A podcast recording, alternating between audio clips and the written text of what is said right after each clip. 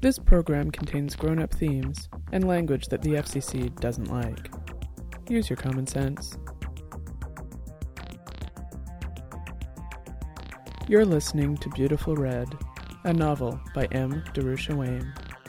Find out more at darusha.ca slash beautifulred.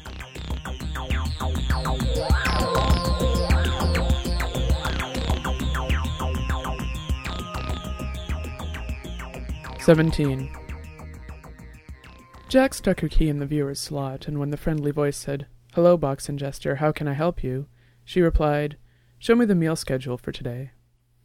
She saw that there was a late sitting that evening for dinner, and asked the viewer to remind her ten minutes before it was time to go. She then asked to see the schedule of classes for the next two days. There was a huge selection of programs available, and at first Jack had trouble believing that it was possible for even a large and well organized group to deliver this many courses and workshops over two days. Then, on closer inspection, she realized that only a small portion of the offerings were live, in person events. Most of the programs were downloadable tutorials or immersive simulations. For a group that had a strong anti progress component, this seemed odd, but Jack suspected that few of the people involved in the beginners' events fell into this category anyway. She looked at the course listings and sorted it by live events. Her eye had caught a few interesting choices among the simulations, but Jack wasn't here to actually learn about how to recruit performance artists, an overview of the various law enforcement agencies with the major firms, or advanced body painting techniques. She was here to talk to the actual people running this outfit, so she had to surround herself with living, breathing bodies. She picked a couple of selections at random, and the viewer automatically prompted her to sign up for a work shift. She looked through the options and saw that there were spaces available for people with programming skills. She immediately put her name in for a couple of shifts there, and the viewer shifted back to her schedule, showing options for four more courses. Jack filled in these new slots with more in person events, and by the time she was done, she was registered for almost all of the physical space courses. She finished up just as Red 5 reminded her that her meal sitting was about to begin, so she pulled her key out of the slot and headed out of her room. She walked over to the main building, and all of a sudden realized that there was so much open space here that she could see the sky. It was dull gray, but there were pinpricks of light showing through. She wondered if any of them were stars, or if they were all satellites for Everywhere Net, surveillance, or internal firm communications. She was walking along, craning her neck up to see the lights in the sky, when she literally bumped into someone. She jumped back and began to apologize. The other person, a tall blond man in a one piece suit of a soft, dark material, laughed and said, Don't worry about it. I did the same thing the first time I was here. Jack flushed despite herself and said, I guess it's no shame to be a noob. Nope, he said. Everyone is at some point. He stuck his right hand out for her to shake.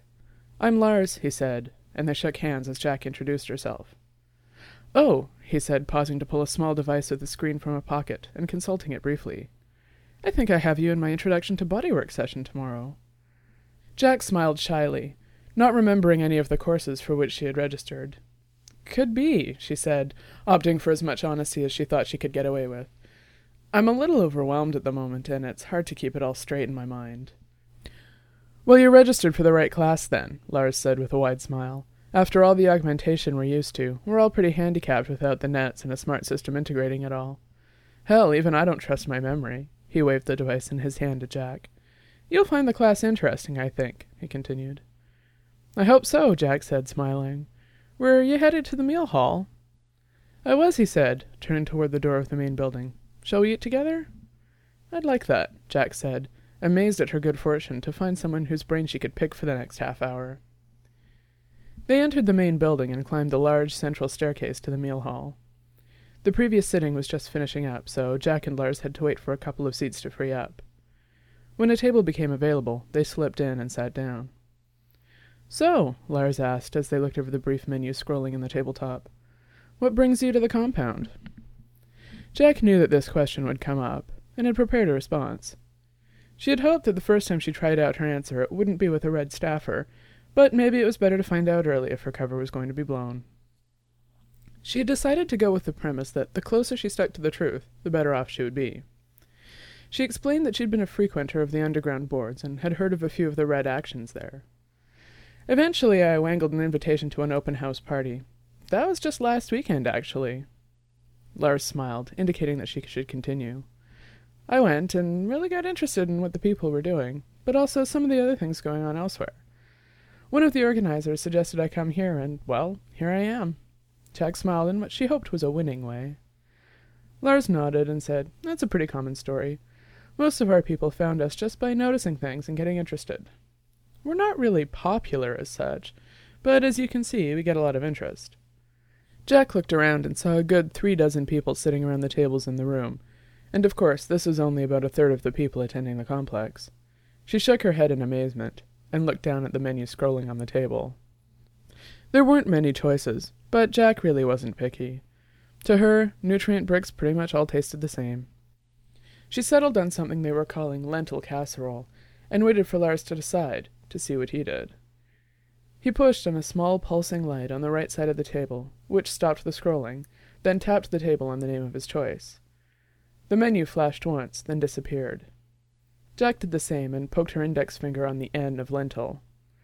They're pretty quick, Lars said, and sure enough, in less than five minutes, two steaming bowls slid down from the track in the wall next to the table. Lars lifted them off the small ledge and set them down on the table. Jack looked in the bowl and wasn't sure what to say. The look on her face must have been obvious because Lars said, Oh, yeah, we serve real food here. Some Reds won't eat nutrient blocks, and we have a small farm on the grounds, as well as shipments from friendly farms all over in America. I hope you like it. He scooped up a spoonful of stew and chewed it thoroughly. Jack was still dumbfounded. She tentatively took a bite of the casserole. It was amazing, so full of flavor and textures, like some kind of magic in her mouth. She would have happily spent a day's pay for this meal, and they were giving it away. They ate in silence, Lars noticing that Jack was too engrossed in the meal to make conversation. After they were finished, he said, I guess you liked it. She nodded, still savoring the tastes lingering in her mouth. There aren't that many people who can cook anymore, but the ones who can seem to like it a lot, and we get more than our fair share of cooks. So we always manage to get good food out here. It's a definite perk for the full-time folks, let me tell you. They got up and headed for the door. So, Jack asked, you do you live here? I'm here most of the time, Lars said. Sometimes I go back to Europe to see family, but I'd say my home is here at the compound. I've been teaching and living here for about two years now. Wow, Jack said. That's a long time. I didn't realize that the organization had been active this long. Yeah, we're not as well known as we could be, I suppose, Lars said. But we've been around in some fashion or another for a good bit longer than I've been here. They left the hall, walking down the stairs and out the front door of the building. At the crossroads of the walking paths, they stopped and looked up at the sky again. It was nice talking to you, Jack, Lars said, beginning to turn away from her. I'll see you in class tomorrow. Thanks, she replied, and turned toward the building her room was in. She walked toward her room almost in a daze. As she stuck her key in the slot by her door, she began to realize that she was starting to like it here. The combination of open skies and real food were powerful, and she reminded herself of Estella Rowan, Mario Keating, and who knows how many others who would never see the sky of any kind again. She made sure the door to her room was locked, then stripped and showered. She lay in the small bed, thinking about the things she had heard, wondering if she was wrong. Maybe the Red weren't behind what happened to Rowan and the others. Maybe she was off on a wild goose chase. After all, it was completely circumstantial evidence that led her here. Hell, she thought, I'm no expert in identifying code authors. What was I thinking, imagining that I could guess who was behind it all? Maybe they really are all as nice as they seem here. Maybe.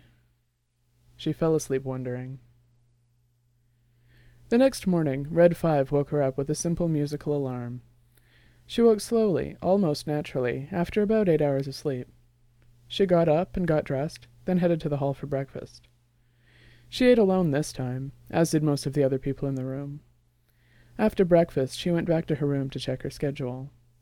She found the place her first session was being held and took an image of the map in case she got lost.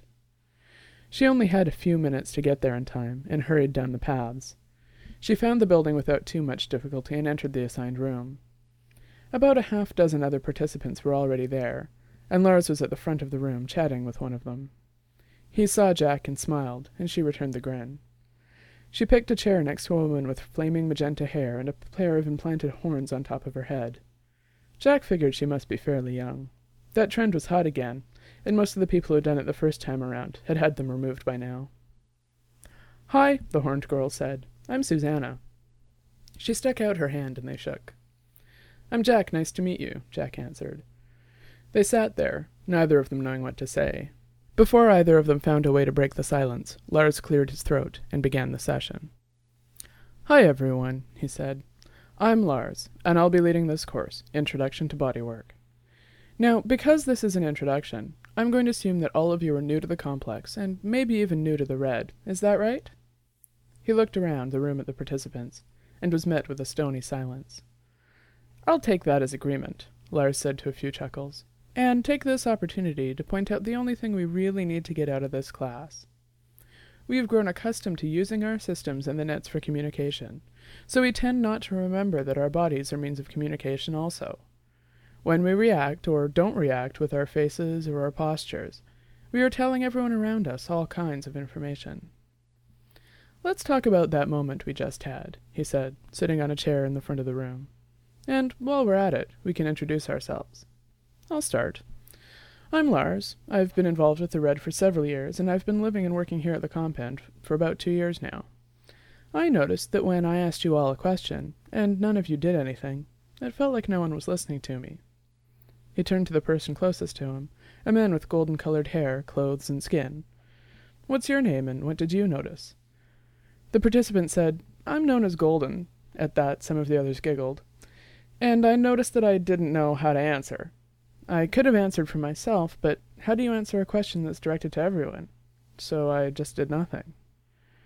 That's good, Lars said. A good observation about what happened. Next, he said, gesturing to Susanna, what did you notice? She talked about how she is not used to being addressed as part of a group and didn't know how to respond. As a group, they continue to talk about how they rarely encounter situations where body language is relevant, let alone necessary. Lars taught them simple gestures, how to hold your body to indicate comfort or distress, and how to notice facial expressions and simple cues from others. They discussed how what once had been perceived as simple courtesy had all but disappeared from normal conduct, how conducting relationships without ever seeing the other party was the norm, and how the body was seen as an unfortunate encumbrance by many people. Jack thought that the class seemed to be more about talking how the world of flesh was perceived and used than it was about learning specific skills, but either way it was actually pretty interesting. By lunchtime, Jack had completely forgotten about what she was really doing there at the complex, and instead was focused on all the ideas she had heard and discussed in the morning's class.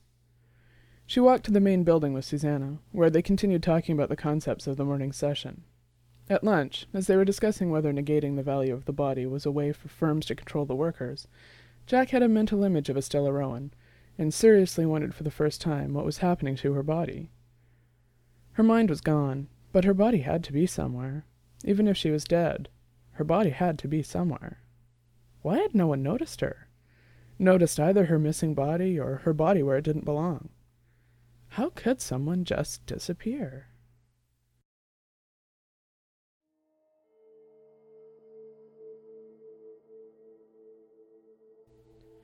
00110. The blackouts continue. They're more frequent now, at least once a day. And when I dream, I dream such things that I cannot believe, and I fear they are not dreams, these images I see in the night. They seem more like memories, but when I wake, I can only remember the sensations, the emotions, not the actions. I can feel them coming on, these moments when I am no longer myself. It feels like a download, but more invasive somehow, like sex without the pleasure. I fight them, the blackouts, but it only makes the pain worse. And when I come back, it is like a hangover magnified the pain, disorientation, and tension. I don't know how to fight this anymore. I have to end this. But what can I do? What can I do?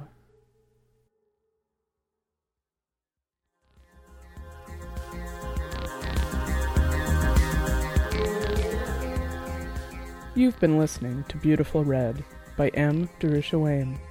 Find out more at darusha.ca slash beautifulred or subscribe for free at podiobooks.com. The theme music is Low Level Format by Bjorn Fogelberg. Learn more about Bjorn's music at fogelberg.com, and you can buy the album Karushi Porn at magnatune.com. If you have feedback, I'd love to hear it. Leave a comment on the website.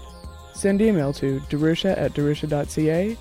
Leave a comment on the Podiobook site, or call the listener line at 206 984 2976. Thanks for listening.